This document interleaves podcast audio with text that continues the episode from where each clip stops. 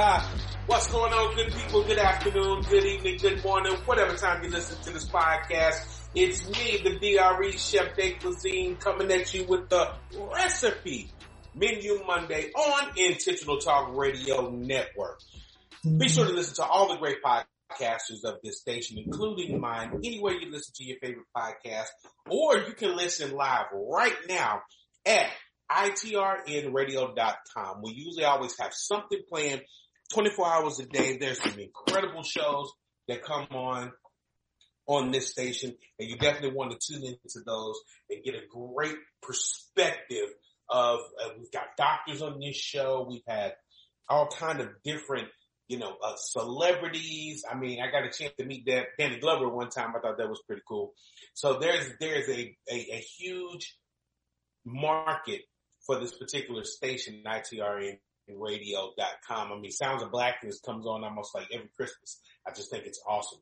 And in addition to that, there's a text message number, 682-710-1101. If you want to send a message when you're listening to this podcast, say you're not listening to it live and you listen to it recorded, not a problem at all. You can still send a text to that message. Make sure you reference what show you're listening to. And, uh, we'll be able to respond, address it on the next show if it's something pertinent. You know, maybe we'll shoot you an email. You may even get a direct DM from myself. You never know. You just never know. So make sure that you um, tune in. Shows every Monday, 3 p.m. Central Standard Time. Tell your family, tell your friends, and be sure to share with everyone. All right.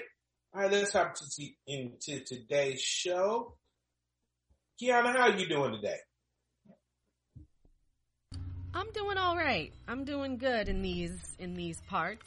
Uh, just you know, kind of in, enjoying the heat that we're having, but also kind of wondering what is it about. I'm here in Southern California, and we had some humidity that is unusual, very unusual. So, you know, I'm I'm just looking around, taking care of my my plants and loving loving them deeply.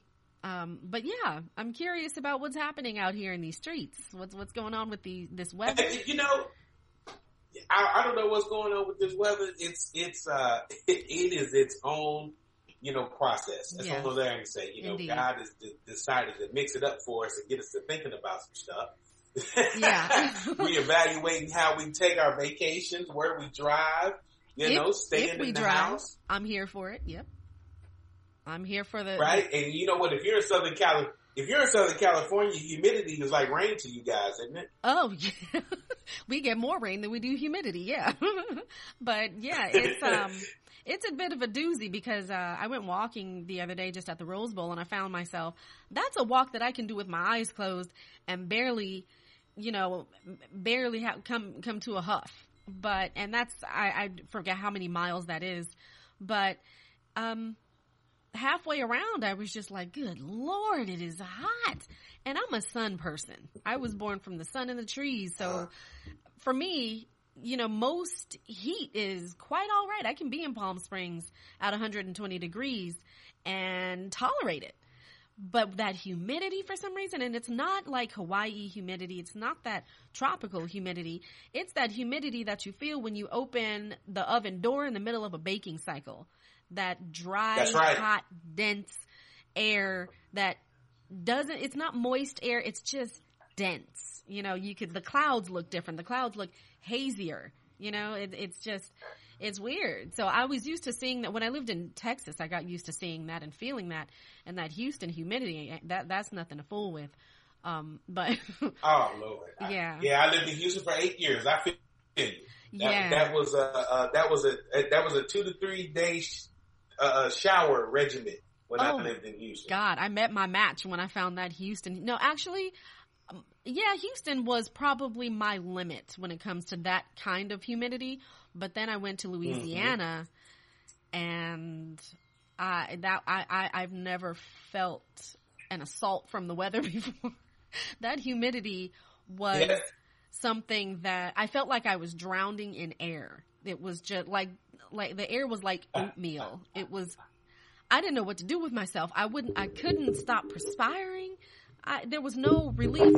you under in the tree you couldn't there was no relief from it i was i felt better in water it was just weird but you know but you know there's different kind uh, different kinds of weather everywhere you know i've been to some extreme i've been to 12 below zero you know dealt with it uh it was fine i've you know it's a doozy um, it's probably the cold equivalent of that Louisiana heat, that Louisiana humidity, but you know, I work with it. Got to get on that. Yeah, I mean, though. you know, you, we we adapt, right? We adapt. yeah, yeah, but yes. You know, it's it's like now here in Texas. You know, I, I it, it's literally I'm sitting here at the at the computer on the podcast, and my uh, you know I have the temperature and everything and the weather pop up. As soon as we're talking about this, straight heat advisory pops up on the bottom. yeah. I was like, you gotta be kidding me. Yeah, yeah. yeah. I know. Good old Texas. We're supposed to get up to, uh, 106. It wow. says heat warning. Most of the time it says heat advisory, right? right? Like be, be cautious of the 100 degrees but 106 is a heat warning. So basically they tell you to stay, yo, whatever color you are in the house today. right. And, and, and, and love on your spouse and your children and mm-hmm. the four corners and walls that you have in your house. Yeah. And hope that your AC keep up. I mean, that part. It, it's wild. Yeah. It's, it's, it's, you know, it's wild. It's wild. And you know, sometimes I just wonder, you know, I'm a, I'm a spiritual man to believe in a higher power that's controlling the things that we can't control. Mm-hmm. You know, like these 4,000 year old trees, right? Oh, and I've always known, you know, God to be the greatest comedian. Like I know Mm-hmm. most people look at God as, you know, sovereign and, you know, he's up on high. He's the most high. And they think about, you know, from, from our Christian believers out there, you know, when they look at him in the Old Testament, uh, you know, he was hell and brimstone. You know, you think about Sodom and Gomorrah and Right. people turn into salt because they look behind themselves. Right. You had to kill calves for, for, uh, of repentance and, and it, it, it's changed a lot. And I think it, it, he, he sends mixed up weather like this hmm just as his personal entertainment. I mean, I think he gets an opportunity to look down and actually laugh because they say God encompasses everything, right? hmm yeah. So most of the time people don't like to think of the evil side or the negative nature of God, right? And they don't think of God as the comedy side. They think of the, the doting father that Right. is sitting there telling you, no son, yes daughter, yes, no, you can't have that Right. now. You know, when you, when kids are in infancy, right? right. Well, I was the guy that's, you know, he, he gave us all the emotions that he has, Yes. right? And in, in him giving his, his, his entire spirit into our flesh means because of, you know, because of the, the, what, what, what happened to transpire in the garden, we, we experience life and death, which Mhm. he understands fully. hmm So I always feel that sometimes when you have these anomalies that happen, you know, and not the, not the catastrophes that happen, you know, some of it has to do with us polluting the world Oh and, yeah. and our, you know, gases and everything else. I mean, we, man, man, man does have some responsibility in some of the changes, Huge. but I think things that have come, you know, things that come extreme, like 15 minutes worth of rain in the middle of a hundred degree day, right? This guy just being funny because, you know, we'll all be outside because this happened a few days ago. We'll all be outside and, you know, it's a hundred degrees. You might be working out or walking or, you know, what, whatever you're doing and you don't see a cloud in the sky. You won't see nothing. It's blue sky. It's absolutely beautiful. It's a great day. You're in the middle of your walk, torrential downpour Right. in the middle of the summer. And Just then it lasts. And by the time you run back home, it stopped raining. That literally happened to me about a week ago. Went outside. I was sitting in my backyard, about to finish my workout and it started raining. And I was like, where did this come from? He said, well, you know, meteorologists are guessing like everybody else, right? Yeah. And so, uh, so I stepped back in the house, literally. I went in the house. I think I went and got me a towel or something like that. I probably was in the house maybe five, maybe 10 minutes. And I come back outside and the rain is completely gone. And it's so hot that it almost didn't look like it rained. It looked more like my sprinklers had been on, on my grass, on the concrete. That was about it. That is wild. And Yeah. yes, and I was like, God, but it was 102 that day, Huh. you know, and it was like, I was like, this is crazy. In the middle of the day, it just flat out rained. I still don't remember seeing the clouds. You know, I don't know, I don't know uh, how you grew up in, in, in Southern California, but I know in the South it used to used to be a thing to say used to say the devil was beating his wife. Right? Whoa. They always had to take it negative when it when it rained when the sun was out. I don't know, maybe I'm just a little too Southern, you know, a little too hood, but that's what we were told. You know, oh, that's the devil beating his wife, and then we'd be like, Good "You Lord. married?" You know, and There's a Mrs. Satan. right there's a Mrs. Satan in there. There, there is Lucifer. She she's got that same last name. She is Mrs. Morningstar. like, Like, really? know? Did This she, is what we doing? Did she know going in? Nobody told her. I mean, yeah, yeah. I mean, you know, uh, uh, did God strike her down too? Was she one of the third fallen, or did she come later because she was so bad? Did right? she come out know. his rib too? Like, what are we really working with? right? You know, who knows? Who knows, right? But you know, this weather is just, um, it's just, just a reminder how remarkable, you know, of a God that we have. I right? think also too, I mean- it, yeah, with all of the the unusual weather patterns that we're having all over the whole planet, by the way, um, I think it's going to sit a lot of Right. people down. Sit down and understand Mhm. that you are not the big dog that you're walking around this thing pretending to be, and that there are some forces that will sit you down for you if you can't sit yourself down. So I'm here for it because yes, humanity needs to take a rest from basically self destruction and also destroying everything else around us subsequently. So, I, I mean, just the other, or I want to say two weeks ago, um, we have seasonal bears here. I'm in the mountains in California, and we have you know bears that come down during the se- during certain seasons, um, but at night. Two o'clock in the afternoon, Okay. two, three in the afternoon, there's a bear running down the street. To, in the afternoon, hot. These bears don't come out broad daylight, full fur. That's not how they that's not how they operate. We have coyotes out now, broad daylight. There is a disturbance in the force. And these these animals are are having to operate outside of their nature to accommodate. And I know for a fact that what has happened is since there have been a lot of um, a lot of disturbances in the mountains, a lot of fires in some of the mountains um, here in California, and you know practically the whole state has been on fire at some point.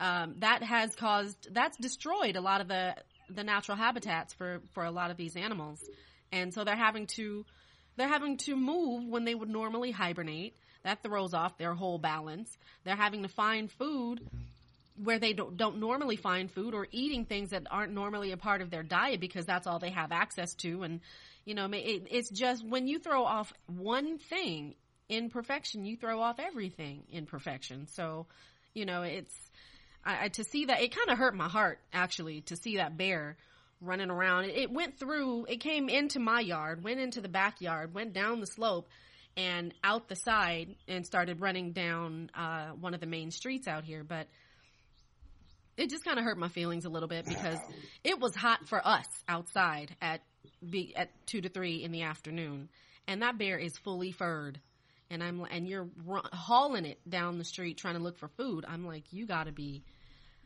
something serious has happened, and um, you know, I I, I I'm with the shaking, uh, you know, shaking the tides. I'm I'm with the you know settling things down. Something's gotta something's gotta give. We can't keep going at this trajectory and still expect for life to just keep continuing on. And I think that's the those are the blinders that a lot of people have, where you can just keep doing and, and you know and and just keep doing mindlessly. And so, you know, it, Right. it's going to take nature to say, okay, no, we've had enough. You can't keep doing this. Kind of like when your kid is just running amok in the house and terrorizing everything. A little bit you forgive here and there, but when they start breaking down walls and furniture is all, you know, windows shattered, you're going to have to pull the plug. So, yeah, I think that's Yeah, what Mother have to. Nature's doing. Yeah. and and and I've experienced that. So you know, some years ago when I lived in an upstairs apartment, um, you know, my my nephew and some of my nieces and my kids were playing in the room, and you know, I let them play and have their little way until um, somebody got put through the wall. Uh-oh. right?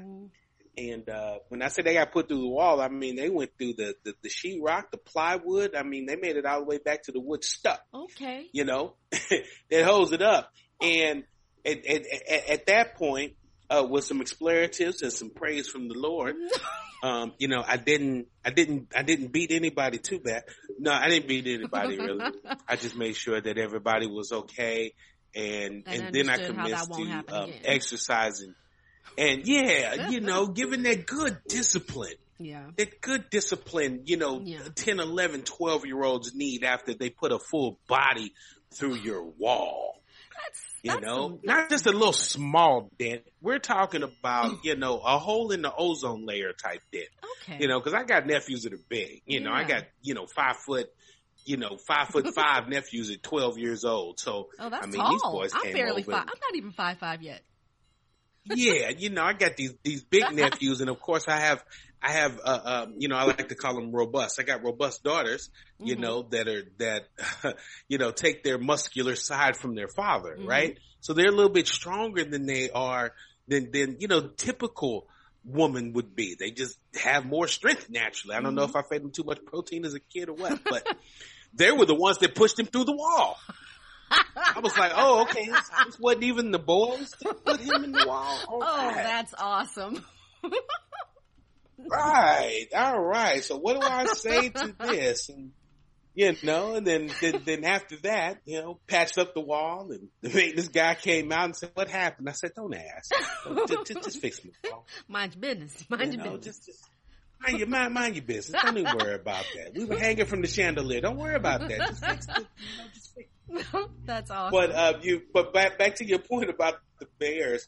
You know that is uh, that is so true because I live deep in the inner city of Dallas, and um, I mean we, we're we're I'm on the borderline of three cities. So if you're ever in the Texas, um, Dallas is called a metroplex, right? And in the metroplex, you know, the cities are relatively close to each other. So I live where where I live is in a, in a neighborhood called Lake Highlands, and in Lake Highlands, we have Richardson on one side of us and we have Garland on another side. It's, it's basically, you could take three lefts and be in three different cities in this part of the Metroplex. And when, when, when, when I first moved over here, I didn't see a lot of wildlife out during the day. Um, you might, you see them really late at night, but not during the day. It's like now I'm coming home and I'm seeing, you know, rabbits um, I've seen a couple coyotes. I've seen um, some animals that I couldn't name that I just knew wasn't a dog or a cat, right? And you know, uh, um, raccoons and everything. And I'm like, we are in the deep inner city. You know, we're not in the country part of Dallas. You know, when you get it, well, when that country isn't the right term, the more forest parts of the Metroplex, when you get up into Plano and Frisco, we're in a very busy area. You know, like gas stations in walking distance, 15 fast food joints in walking distance, 20 eating places you can, you know, go to, four grocery stores. Like we're not in a rural type environment, but I often come home, you know, three o'clock during the day, I'll see a rabbit just run right past me. And I'm like, what are you doing out at three o'clock in the day at 100, 100 degrees? Exactly. And you saying that you saying that about the Bears, I hadn't thought about it before. I just figured, you know, uh, I just had never seen them before. You know, that was my thought process, right? I was like, I just never seen him. I just happened, I just happened to see him at this time run across this thing. But when you said that about the Bears, I was like, yeah, cause typically I don't see the rabbits during the day. It's usually closer when the heat is tapering off or even late evenings. The possums, you know, only thing I see during the day are the squirrels.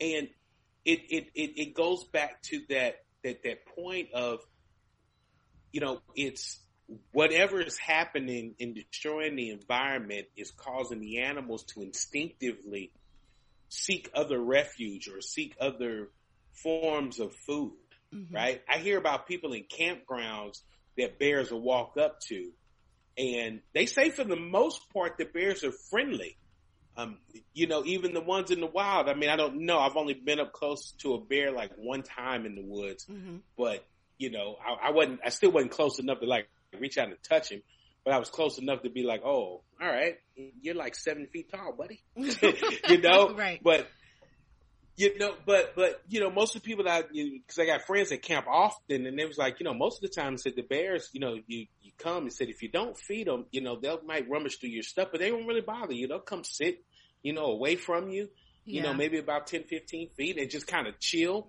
You know, as long as you don't make no sudden movements or try to come at them, yeah, don't be aggressive. you know, they're yeah. really docile, if Right. you will. yeah. But I've nev- never heard of them just, you know, in the middle of the day, you know, hopping out into the street. These are people that are camping in the forest, not coming out down the down the mountainside and being on the road. Yeah. Now, mind you, this is this is still a very woodsy, very lush area, so it's not unusual to have bears. Uh, but they come out at night and during certain seasons. So during that that season and at night, you know, when it when they can, when they're one, they're safe because there's less less less movement. That's kind of their natural time to come out anyway.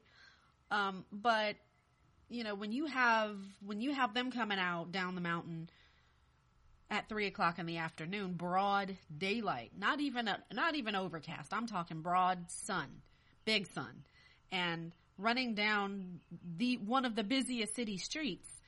You got to start asking questions at that point, like what caused that? And coyotes, who are also night animals. Middle of the day. Nocturnal animals, yeah. Yes. In the middle of the Yeah. day, running down major streets. Three, two, one sometimes. I just saw uh, one, two, three deer the other day. Now, deer, you can see at any time, day or night. But it's rare that they come this far down. But I just saw Right. three just up the street from my house. There's, you know, it's not a problem to see them, but in terms of adaptation, they're they're busy adapting to the changing environment now. If is that what percentage of the changing environment is human driven? Uh, I'd say oh, I'd say almost. I'd give it about ninety percent. I'll be honest. I'll give it about ninety because our runaway train of environmental changes ha- is long standing. So what we might mistake for, oh, they're just natural changes. Well, no, that was probably something you did 50, 70 years ago and it's still happening. Or this is how it's showing up. Or this is the change. You know, it, it starts way back and it just continues on and you, you start to see it's a runaway train basically. So, you know, I, I, I, I oh, I want to say two weeks ago, I saw a, um, I saw a, a what do you call it? A uh, ladybug whose spots were on one side of the body, but also close to the head. You know how ladybugs have all spots all over themselves, all over the back, all over the, their little ball on the back. Nope. This one had just randomly, random spots, just in in clusters, almost like the spots either merged or never separated all the way or something. And it was they were very close to the head of the ladybug and on one side, one side of the wings. That's unusual. I've been playing with ladybugs my entire life, and then I just stopped seeing them at some point. Now I, I'm starting to see like one, maybe two in six months and now all of a sudden they're discolored. Their coloring is off or something. I pay attention to those kinds of things. I'm very close You to know, nature, uh, so I notice those subtle changes. But mine would have been lightning bugs. yeah, I remember, you know, uh, growing up in Kentucky, and I, and I just attributed to maybe Texas just doesn't do lightning bugs, right? But I, I grew up in Kentucky, and in the evening time, especially during the summertime, you would see a cacophony of lightning bugs in the backyard. You know. I, I had big trees, and my father had like like half acre backyard, so there were big trees and everything back there. And we would see lightning bugs, and I never really paid attention to it until I got probably in my I don't know, maybe in my mid thirties, and when my kids were really young, and I would go in the backyard, and I'm like, why do I only see like two or three lightning bugs? It, it was like Yeah. a um, what you call it? It, it? it was like like like a special moment. Hmm. And I'm like, I remember because my kids would be like, "Oh my god, it's a lightning bug." They see like one or two, and in my mind, I was like, "Man, I remember when I was a kid, like you you would walk through a field of them, and it was natural. You know, it Yeah. was they didn't bother you, you didn't bother them, you didn't flick them out of the sky, nothing. They just lit the way in the backyard, yeah, right? And and and and it gets me thinking about because I know most of the people are listening, like, hey, you know, uh, Aundre, you know, your chef, your, your show is about health and wealth and the future of the people. I said, well, this is a sign of the health of the planet. Correct. Right? And so I want my listeners to understand that it may seem like this conversation is, is, is just geared towards the animals. It's just pointing out subtle facts that we often look over and often justify for whatever reason. Like for me, with the lightning bugs, I justified it because maybe it was just something in my youth, or maybe it was Texas didn't really have lightning bugs, right? Which isn't true because Mary tells me all the time about the stories of, of, of lightning bugs when she grew up, right? So I'm like, okay, it's not a Texas, Kentucky, or any other state particular thing. I said it's got to be something in the ecosystem that is causing this this this loss. You know, my, as as as a chef, you know, I research um, food systems often, and one one powerful food system. And so, for my people that's listening to the health portion of it, is that I want to say about six years ago, there was probably story after story after story about the decline of bees, honey, and pollen, right? And most people, what does bees have to do with the ecosystem and me? Well, bees pollinate, I think the number was about 63% of the world. And that blew my mind. I was like 63%. So basically what you're telling me is if the bees aren't making honey, transferring pollen to, to places where there's more fertile ground or fertile grass or whatnot, we're not getting plants and dandelions and places for them to get honey, which doesn't help us because if things aren't being planted naturally in the natural system of life, then that depletes us of oxygen, that depletes us of resources, that kills the soil that needs some of those flowers and trees and things like that to flourish. Because you can put a seed in, in, in dead soil, water it all you want, nothing's going to happen. And so when we start thinking about our health and these little instances that we see, um, like like Kiyana said about bears, and, and, and we seeing rabbits during the day that you wouldn't normally see, rabbits in the inner city. On, on, on top of that, that you wouldn't normally see, you got to really start thinking and put together, you know, a thought process to why is this happening? Like, what is the cause? Where did it derive from? And like Kiyana said, probably about 90% of it is us. Because prior to the industrial age, right? To take you on a little, little history mm-hmm. lesson, the, the, the short version of it. Prior to the industrial age, everything was still done by hand. People still sewed clothes. There was no machines. People still cranked water from a well.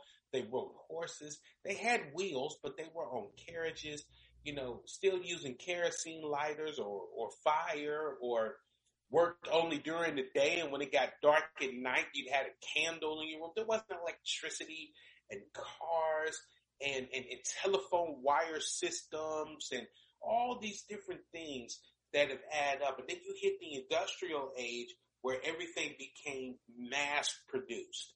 Everything was in massive production when you get to the end of the 1800s and the beginning of the 1900s, at least here in the United States.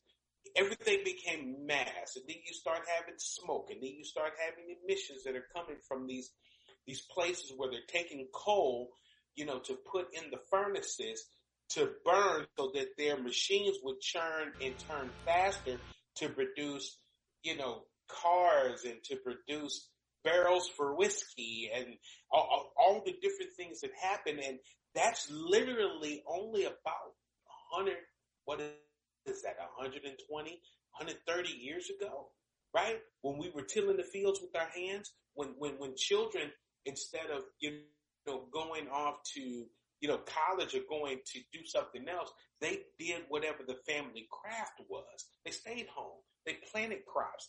They ate, you know, from it. I was watching a great story on Netflix about this barbecue pitmaster by the name of Tootsie, right? Tootsie is 85. I got an opportunity to meet her last week. Um, she is a Texas barbecue icon, but she still does it very, very, very original to the form as if you had no electricity. She uses fire and wood and ash and she builds it. Um, she still, you know, does her barbecue by touching it by hand. She doesn't use a thermometer. You know, things that they had way back then. And, um, if you get a chance, it's on Netflix. It's, uh, it's Chef's Table Barbecue. Uh, I would suggest that you go look at it because all four of those that were on there were, were, um, were great stories. But anyway, she talked about in, in, in the documentary that she didn't know what a store was until she got married and was an adult. She didn't know what going into town was to get milk, eggs, or, or, or vegetables or trade. She said her mom and them, they would take, you know, uh, um, stuff in the field. They would make clothes. Mom sewed her own clothes. We didn't go to the store and buy anything. And she was born right after the depression, I believe she said. She was born in like 1921, which is 80, she's 85 now. So maybe, maybe a little bit before 19, uh, uh, 1820, she's 85, right? But she talked about how it would, how things have changed so much with that boost after the Great Depression that it was, the air was cleaner, the water was fresher. You remember you could drink well water, mm-hmm. right? Like it didn't have to be, you know, sent through a chemical plant and then take all the lead out of it and things of that nature. Now, you know, they might have been missing some some ways to keep, you know, cure things like scurvy and smallpox and things like that. But you know, in in in all that advancement, here we are, hundred years later, 120 years later from the 1900s and the boom of the industrial age, and now we're seeing climate change in just a hundred years. I mean, if you really put that in perspective, we haven't had electricity for a hundred years. With what, 150 years, 120 years? Whenever he so-called put the, the key on the and got electrocuted, you know, uh, by accident, or or we'll say what Tesla created. But either way, it hasn't been that long, and we have probably deteriorated our planet more in 120 years than we did in whatever years, how old it is prior to that. And if you are concerned and care about your health, to my listeners out there, pay attention to these things. Go plant a tree. You won't see it grow 20, 30, 40 years from now. You won't see the 100 years that it is, but your great grandchildren will benefit from the oxygen, oxygen it produces. See, what we do now, it leaves a legacy for who comes behind us, right? We think oftentimes the stuff that we do now, we're doing for us in this moment. We're doing for us or providing for our family. No, if you really pay attention to what you're doing, you're doing it for the next generation to come. Like I talk about the Lord on high all the stuff that he didn't do specifically for Adam and Eve in the beginning, he did it for the generations to come. Cause he made everything first and made us last. He provided everything for us first and made us last. Right? And then provided us everything we needed to continue to sustain. You know, messed up in the garden, he gave us clothes. You know, it was the first, the first sacrifice in the Bible was a, was a lion so that, him, so Adam and Eve could be clothed right? And it's, it's one of those things that are, that are incredibly minute to most people. But if you look at it on a broad scale, it's been our fault that a lot of the things that are happening with our climate, a lot of the things that are going on, it's been our fault. Some of these tsunamis and tornadoes and hurricanes that are happening. It's not our God. God's allowing it because he wants us to see our mistake.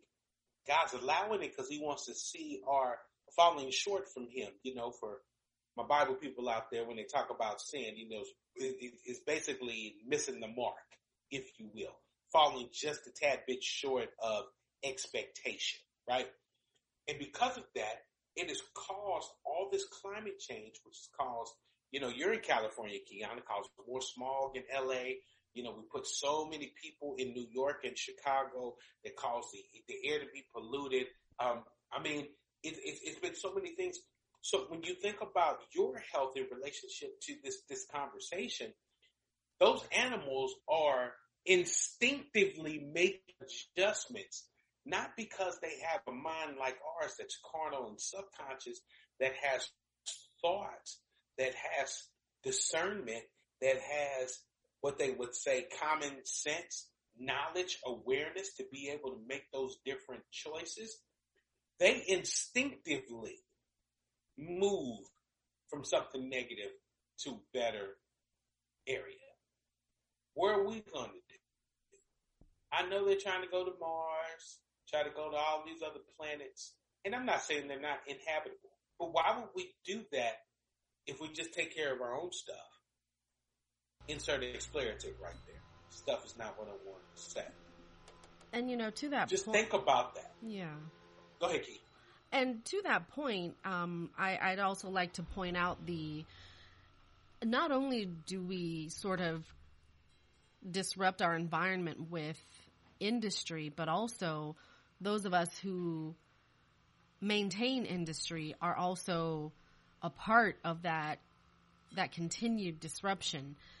You know, the way that we we we drive cars, of course, and we run over animals and you know we end life constantly and i know this is sort of really you know i know this kind of talk doesn't sit well with a lot of people because it you know who wants to actually pay any attention to that kind of thing but you know i'll see a bunch of squirrels on the street laid out smushed and it possums and skunks and people's dogs and cats you know i even saw a pile of deer on a freeway um, in Chicago. And, you know, there's just, we just, we, we are operating outside of natural law because natural law does not have genocide woven into it. And to call it genocide is a heavy word. And, you know, somebody's going to say, oh my God, that's, that's, that's, what, what are you talking about? Well, I'm talking about our rampant lack of concern for anything else living around us and our, our belittle, belittlement of anything else that lives around us, which allows us to continue, uh, to even do these sorts of things and then continue on in them. It's going to take a real mental shift and to understand that we share this planet. It, I personally don't feel like it belongs to us solely. I don't think that. That's not my feeling. Um, whether I'm right or wrong, I, okay, we weren't even here first. We weren't sorry, e- exactly, exactly. the creepy crawly things were here before us. I'm sorry, man. No, no, no, no. Please continue. Yeah, but but also on top of that, we're also the minority in terms of numbers. We have about seven and a half, Definitely. seven to seven and a half billion people. We lost a big number recently, but roughly seven billion people. I bet you right now is 12 billion ants in just one corner of my backyard. So I mean, let's talk about you know let let our I, I let's let's get rid of our our you know our, our complexes and maybe just kind of understand that we live on a planet that doesn't we don't need to be running from it. We don't need to be running from the sun, running from we we you know people say the sun's dangerous. Okay, I, all right, I'm I'm gonna let people who need who believe that that's if it affects you that way, that's your business. It doesn't affect me that way, and there for whatever reason, I'm not even gonna go into that. But I love the sun. I've never been harmed by the sun, and I've been sitting on the sun my whole life. Never been harmed by it, not once. I've never been harmed by most things that I've encountered in nature. If I were to swim next to a shark, I don't know if that same statement could, you know, could would remain true. So I, I, I know to respect nature. I know my boundaries and everything else. Two, I'm gonna just say this. I'm not a fan of gardening with like, you know, machinery. You can hear it in my Right. background. I hear it in my background. I'm not a fan of that. Um, much in the same way, I'm not a fan. Uh, I, I just I feel like we need to have more respect for that. I don't like cutting down trees and stuff. I know, I know, I know. It's totally outside of the convention. I get it, but I No, don't but like I it. get, but but but I get why because the, the the it's the appreciation for the circle of life and all things besides just humankind. yes, so I because people growth is not a bad that thing. a- yeah, people take for granted that a tree is alive or that grass is alive, right? Correct. All we think about it is that it grows, right? And or like a, like a tomato or a lemon or even in, in, in your garden, you go pick your fruit and things like that. hmm That plant's alive, Right. right? I mean, it, it, it grows, it breathes, and and again, God with this comedy, just to remind us how much they're alive and breathe, He creates things like the Venus flytrap. Who would have thought that there would be a plant that ate meat? Oh yeah, and Just- there just are put that in several. perspective. You should A- see some of the ones. Yeah, a plant oh, that a plant that eats protein. Like I mean, like it's funny when you watch the Little Shop of Horrors and you you know you you, you see that big old plant. Feed me, Seymour, right? yeah. and, and you look at it as, as as comedy, but it's a real plant that really lives in the wild that eats flies, that eats flesh. It's a plant. Now, when people think of plants, we don't think of plants as being uh, uh, carnivores, right? You think of plants being, if you will, they really just take water, nutrients from Sun. the dirt, and yeah. you know that's pretty much it. But God, in His comedy, like I said, reminds us often that we don't know nothing about what's going on, and we need to be more mindful of what's going on around us because there's plants out here that's eating meat. oh yeah. Plants that are eating meat. uh, you know what? I'm I'm actually going to bring that up to my vegetarian group that I talk to. I'm not a vegetarian, but I got a vegetarian group I talk to. We're working on some health issues and things like that. I was like, you know what? You guys are so pro, you know, vegetarian, and let you know, let let's not eat meat. I said plants eat meat. I'm bringing it up next time and see how many how many bad looks I get. But Now, here's the other thing. To that point, there are certain plants in the global south that can consume a human body that will eat a person. It will eat something as large as a person, or deer, or cow. so you're telling me Little Shop of Horrors is a real plant? that is legit. Yes, but it looks it looks different from the one in Little Shop of Horrors. That one kind of looks like it's they're Yeah, taking. because it, it was a giant. Yeah, that was a Venus flytrap. Yeah, it was a giant Venus flytrap. I'm talking about other ones that are shaped like saxophones, that are as big as, uh, like they're huge. They are enormous. And it, that's just the flower. That is just the flower that if you, if you walk in, swoop you and dip you right into the horn of what looks like, it looks like a saxophone horn. And you will be consumed by the digestive enzymes inside of the horn. It will close it will close You know, you learn something new every day. This planet is vast. When I tell you, yes, yes, Wow.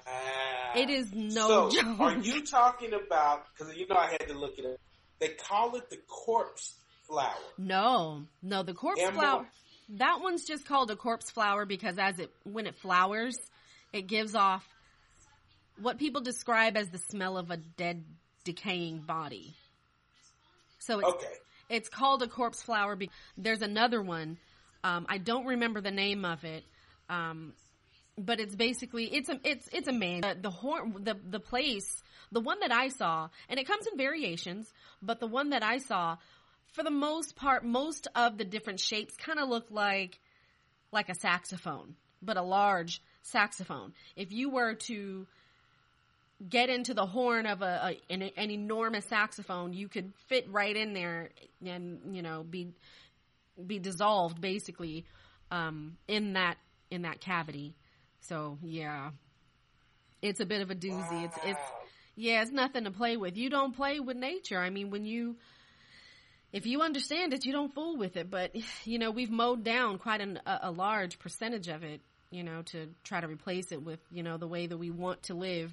Almost like we're allergic to it. You know, it's weird. I really wonder about that sometimes. But you know, I think in a lot of ways, humanity has a lot of course correcting to do. We've somehow gotten off track, even amongst ourselves, and um, you know, just uh, taking a spin a little bit off of the uh, nature topic, but kind of making the same correlation to the way that we exist amongst each other. We kind of do the same things with ourselves that we do with nature. We relegate this organism that, or this person, this group of people to the corners of the world or, you know, we get, we're racist, sexist, you know, heightist, ageist, any other kind of ist we can find a way to be. Feminist, Feminist. biased, uh, um, If I ask male chauvinist. right.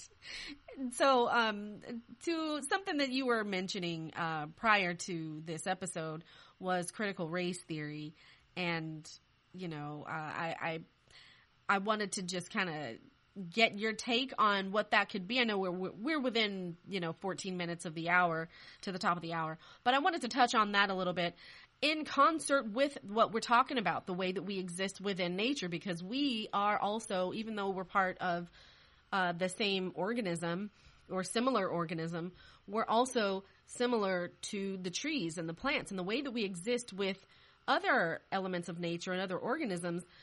Unfortunately, we're we're existing in much the same way amongst ourselves too. So we don't discriminate in that way, but we will discriminate in all kind of other ways. So I wanted to, hmm. you know, just have you touch on that a little bit. You, you asked me about critical race theory and what it meant. I kind of personally feel like it's, you know, I I don't know. I feel like it's part of a marketing package to give people something to talk about and find a way to carve yet another gap between you know in society so something critical race theory is a it's not even a fully fleshed out theory that actually means anything it's not it's just something that's made up it feels like to me and of course you know most things are made up but this They make it all up, so it don't matter. But, it- yeah yeah, see, you just said what I was thinking. Yeah, they didn't make it up anyway. But go ahead. Yeah, it just feels like it's something else to throw out there. You know, Cambridge Analytica came up with some more nonsense to throw out there and start a fight because rep- reparations is coming up. And, you know, it, it was in conversation. It's been in conversation for years. So we got to find something to, you know, disturb the water so that reparations doesn't make much headway. I don't know, maybe. But it feels like it's another, you know, it's page two of the marketing plan to cause more division you know in in in the world so or at least in the united states but what do you think about it So, for my listeners, I'm going to give you the defined version of critical race theory before I give you my thoughts on it. So they say, and you can insert whoever you want as that, okay? Because nobody's taking ownership of who actually came up with this. There's Right. been some places out there like Lassen and Billings and you know, some other places, but there was nobody that really said it. Me personally, I think it was some politicians behind closed doors, like Kiyana said, you know, did it for publicity stunt, much like, much like, uh, uh, um, you know, pacifying us. If y'all remember that episode, pacifying us with giving us holiday called, you know, Juneteenth, when the only people affected was the state of Texas, but now the whole country celebrates it. But we don't celebrate Abraham Lincoln signing the Emancipation Proclamation that freed the other 49 states, that freed all 50 states, well, 48 at the time, freed all 48 states, but we get a holiday for you telling us two years afterwards, the state of Texas, that we're no longer slaves. I'm going to say that again, state of Texas. I'm not knocking Juneteenth. I just never could understand it, and now they made it a national holiday. But anyway, i've never what celebrated I was saying lies about- but okay Yeah, you know, and I don't knock people to celebrate it because all the holidays are made up. You know, Christ wasn't born on Christmas. Thanksgiving was really a you know um, uh, a war between the Native Americans and the white Mhm. man. Columbus did not discover America. You know, we we already have our dead presidents on on dollar bills and twenties. Why do we have to celebrate them? You know, it's it's why we have to celebrate President's Day as a holiday. We we circulate their faces every freaking day, right? So, but my show, my personal thoughts. Okay, if I stepped on anybody's uh, uh stepped on anybody's feelings or, or, or coattails, or you feel offended, I'm not talking to you. I'm talking to the person next to you. Okay, so critical race theory. It is defined as a cross disciplinary intellectual. Now I want y'all to listen to the words they use to describe these foolishness. I'm sorry to describe critical race theory. Cross dis- um, I don't even want to repeat it now.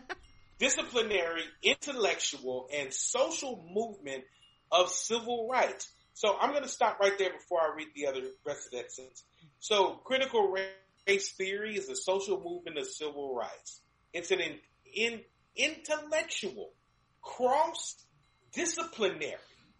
Now I want you, my, my, my, my listeners out there, I want you to take some time, go look this up, write this down and dissect each one of those words. Cross disciplinary.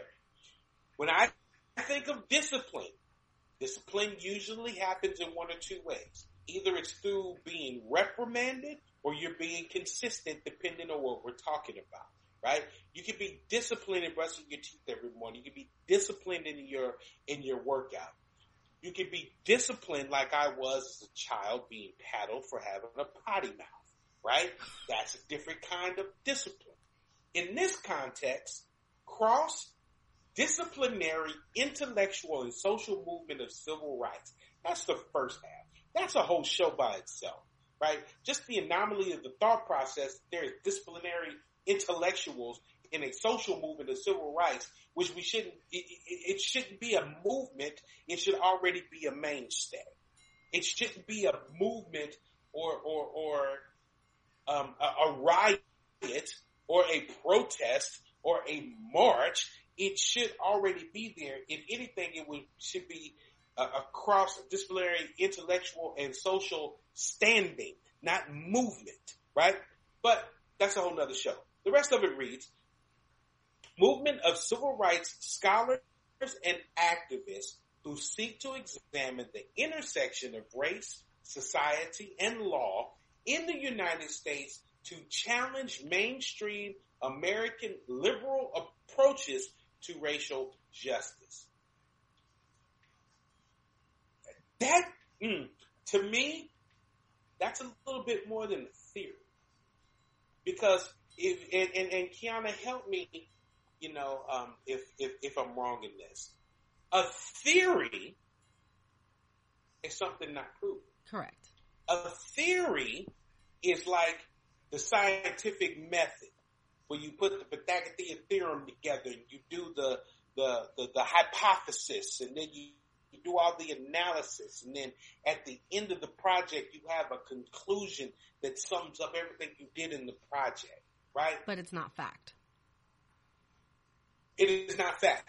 So a theory is a thought of what may happen or may become or could potentially become something.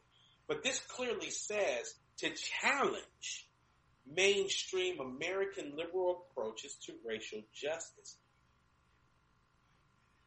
Is it challenging in the scientific sense where you're trying to disprove? Because it's already been proven that there is a, a, a race issue that shouldn't be. There, it's already a issue that we talk about the races intersecting when last I checked, and it could just be me being a black man that grew up in the hood. Because I have more melanin in my skin, you and I have the same makeup with a few modifications that may benefit us more for the climate we grew up in. But we all have a heart, liver, pancreas, you know, feet, arms, toes. Some people aren't born with those. I'm talking about, you know, the majority that, that, that, that are born with their 10 fingers and 10 toes and not any anatomy. But for the most part, we have all the same inner workings. We all bleed the same color. It's not like that you cut a white person open and they, you know, green goo comes out, you know, or cut a black person open and, and, and brown goo eases out. It's the same thing. So why would we create or why would anybody even come up with the thought to have critical race theory when we already know it to be a fact? Kiyana, what's your thoughts before we get into these last five minutes? Anytime you start, I'm going to continue this next week. Anytime you start to try to redefine that which is already proven, that means what you're trying to do is circumnavigate or or go around living history. Who are, wh- where do you find living history? In the people who live the damn history, in you and I, in our families, our parents, our grandparents, our cousins, uncles, daughters, sons, everybody that has lived. Anytime you take this and you try to you try to create a pseudoscience around it and you try to whittle it down to some some bizarre intellectual pseudo intellectual molecular garbage what you're trying to do is get a, as far away from the actual real thing as possible and confuse people along the way. With all of these interdisciplinary interdisciplinary you don't need a whole discipline in order to study something that we've been telling you about. We've been telling you people about yourselves basically and you don't want to hear it. Facts. So somebody comes along and they create something that tries to launch it into an unreachable territory by the masses, but also creates a narrative that disturbs the, the waters of truth that could possibly be out there. So you have critical race theory and people are all up in arms about it about what critical race theory could mean. And on top of that, we already know that throughout our histories, we now have different perspectives of the very, of, of the same types of things. You, unfortunately, you, but you do. We didn't do it, but we do have the white idea about certain things and we have the black idea about certain things. And then sometimes you have some crossover in that too. But because of our histories, we have the, the, the black experience in corporate America, for example. We have the white experience in corporate America, for example. It's still corporate America, but you have two different experiences. So you're going to have two different perspectives. So that goes for most things in life in these United States. So when you have something like critical race theory, black people are like, I'm sorry, what now? Critical race who? Okay, so really what you're trying to do is wordplay people into confusion and protesting about something uh, and protesting about the subsequent false ideology that is also that's basically second to your false theory.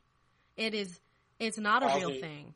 Mass confusion. Mass confusion. All it's going to do is send people into into their own their own vortex of judgment and and discrimination and it's just going to send them into their own vortexes and that is but we know what direction that vortex is going to take on mass and so i think it's really i think it's really interesting that it's sort of uh, coming along with the conversation around reparations. I think that's a very interesting thing. Even though the two are not talked about at the same time but they don't need to be talked about at the same time if anybody were conscious enough to pay close attention to how things work in this country. You know that there's some, some plans. And we also know that there are organizations that create the marketing that those of the, that those of us on the ground not aware of how we're being manipulated will respond to. So if you don't know, if you can't smell a rat, you'll be chasing that rat all around the house, not ever realizing that it's a cyborg. So this is so true. I'm just saying. So Kiyana, man, we are at the top of the hour, minute to the top of the hour. Thank you so much for joining me today and giving me your perspective. Been fun. On bears and animals. Yeah. And this humidity and weather. And we were able to close it out with critical race theory. So tune in next Monday to Menu Mondays with Chef Joy Glass, 3 p.m. Central, 1 p.m on the West Coast, 4 p.m. on the East Coast. And will we be continuing this conversation about critical race theory and more things about your health? So, this has been Chef Coach Dre Glass with the recipe Menu Monday. I appreciate you. I love you. Thank you for being a listener, and I look forward to seeing you next week. Aha! Look.